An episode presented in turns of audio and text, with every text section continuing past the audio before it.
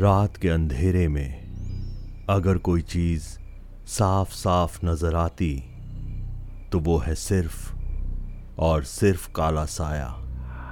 और यही काला साया नज़र आ रहा था गीता को, जब वो अकेली, सुनसान रास्ते पर आगे बढ़ती जा रही थी।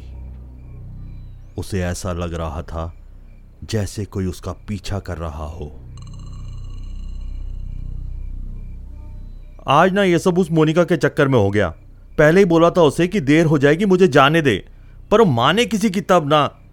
गीता बड़बड़ाते हुए चली जा रही थी।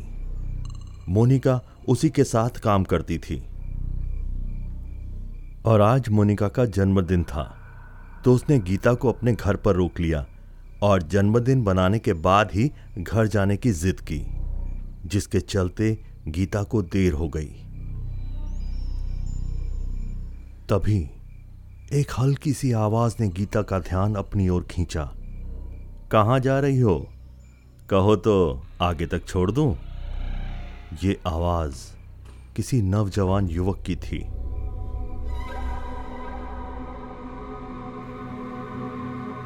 गीता ने बिना रुके हाथ से इशारा किया कि उसे कहीं नहीं जाना, और वो आगे बढ़ गई। तभी सामने से आती हुई कार की लाइट उस पर पड़ी।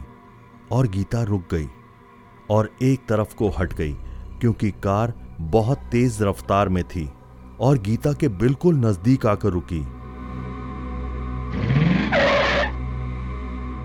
एक महिला ने उसमें से पूछा, कहाँ घूम रही हो इतनी रात में? मरना चाहती हो क्या? और उस महिला ने कार रोककर उसे अपने साथ बैठने को कहा, पर आप तो इस तरफ़ जा रही थी ना? गीता ने डरती हुई आवाज़ में कहा, तुमको छोड़ दूँगी, फिर चली जाऊँगी।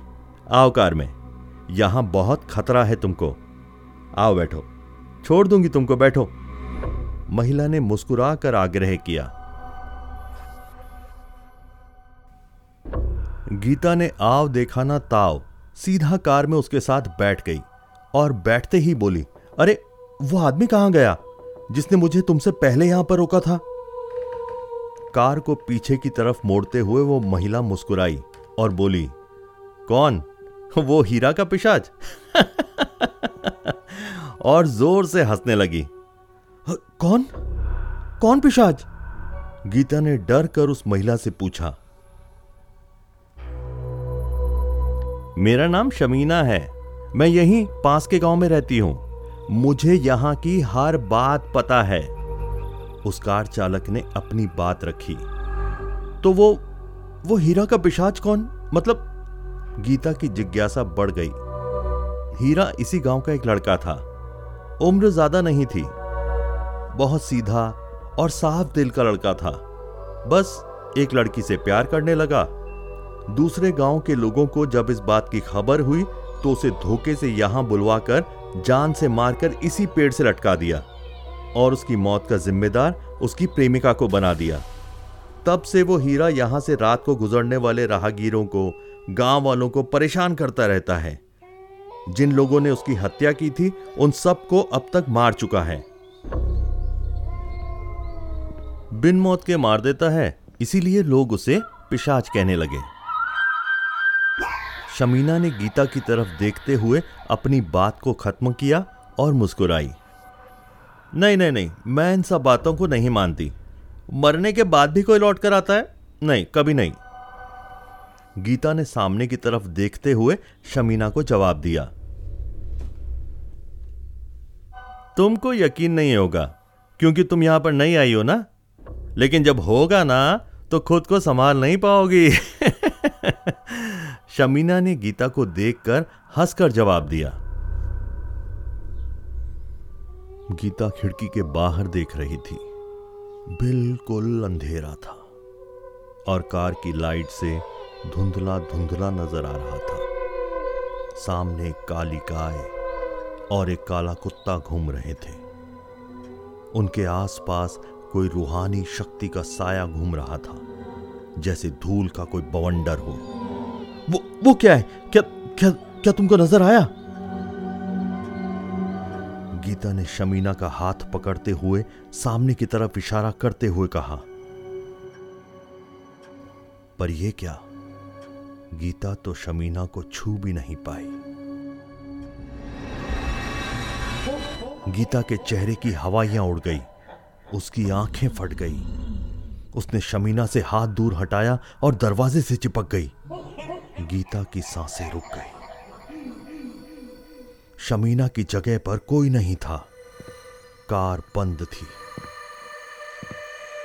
गीता कुछ और समझ पाती, इससे पहले वो गाय और वो काला कुत्ता उसकी कार के शीशों पर टूट पड़े। ज़ोर ज़ोर से उसे तोड़ने लगे। गीता अंदर ही अंदर डर के मारे चीखने लगी। उसको समझ नहीं आ रहा था कि क्या करूँ। वो दरवाज़ा खोल रही थी पर दरवाज़ा खुल नहीं रहा था। एक जोरदार चीख के साथ उसने आँखें बंद की और खुद को मरने जैसी स्थिति में छोड़ दिया। कुछ देर के बाद जब गीता को होश आया तो वो उसी पेड़ के पास बेसुध पड़ी थी। कोई कार, कोई गाय, कोई कुत्ता कुछ भी नहीं था। गीता ने डरते हुए खुद को सिमट कर उठकर भागने की कोशिश की, पर सामने वही हीरा का पिशाच खड़ा था। हाथ में लाठी ली, वो पीछे की तरफ़ भागने लगी।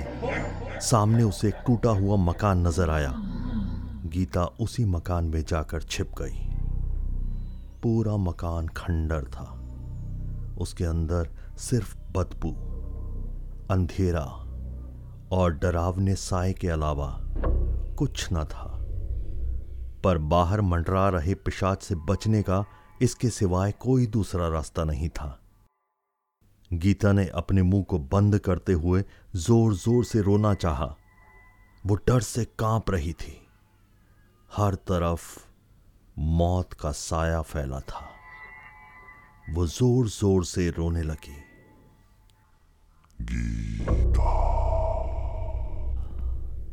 बाहर से हीरा ने उसे डरावनी आवाज़ में बुलाया। गीता ने सिसकते हुए अपनी सांसों को रोका और घर के अंदर के भाग में लगी सीढ़ियों से होते हुए छत पर पहुँच गई। लेकिन यह क्या?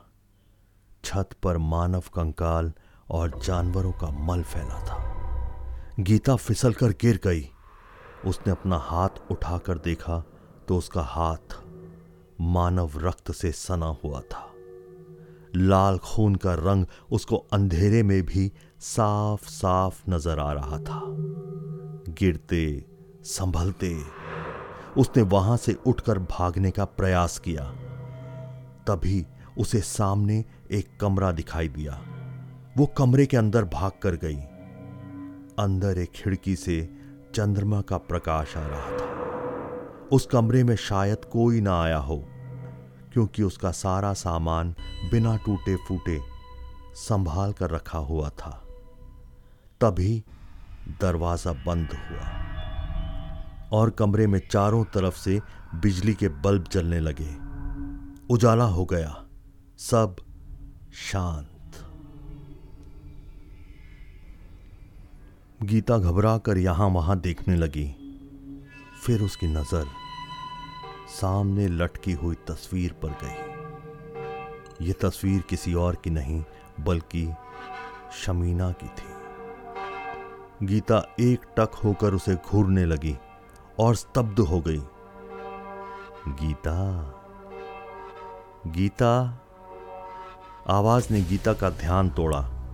आवाज़ उसी तस्वीर से आ रही थी।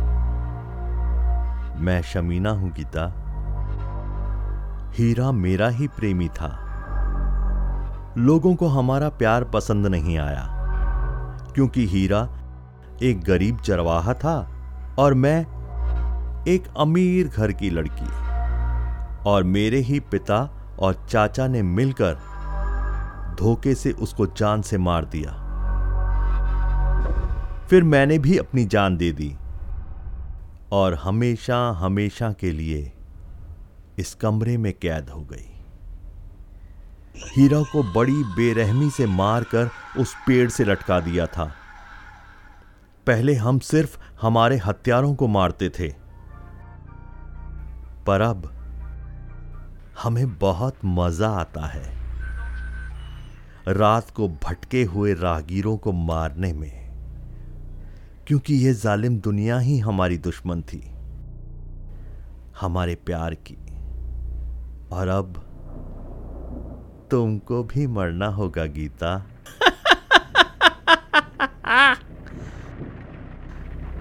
कहते कहते एकदम से शमीना ने आकर गीता का गला दबोच लिया।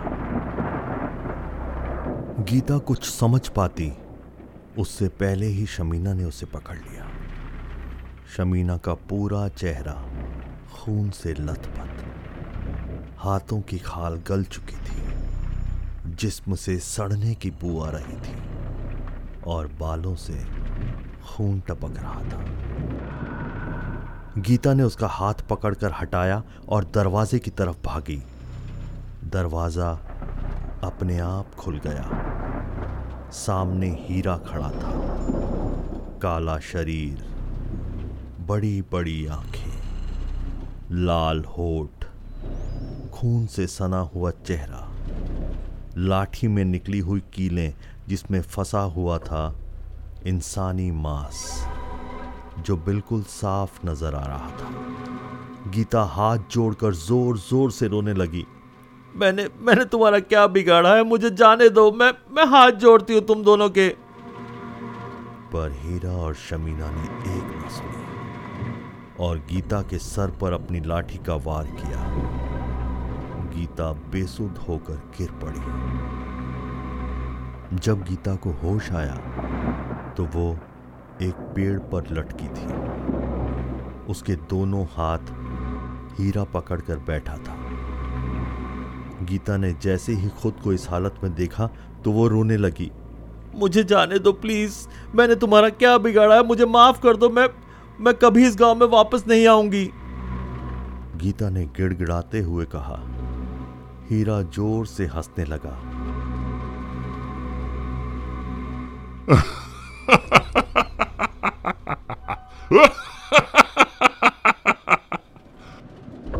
और उसने उसका हाथ छोड़ दिया। गीता एक लंबी सी चीख के साथ हमेशा के लिए शांत हो गई। सड़क पर चारों तरफ़ बस खून ही खून। और तड़प तड़प कर मरती हुई गीता बस सामने शमीना और ऊपर पेड़ पर हीरा हंसता हुआ नज़र आ रहा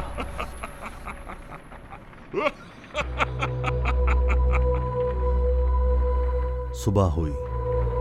पुलिस ने आकर बॉडी को हॉस्पिटल भेज दिया। लोगों का कहना जारी रहा कि हीरा के पिशाच का किया हुआ है। मोनिका अब भी यही कह रही थी कि यह सब झूठ है। ज़रूर किसी ने उसका खून किया है। और बड़बड़ाते हुए रास्ते पर अकेली जा रही थी। तभी एक कार आकर रुकी और मोनिका से पूछा, कहो तो कहीं छोड़ दूँ? ये कार शमीना की थी।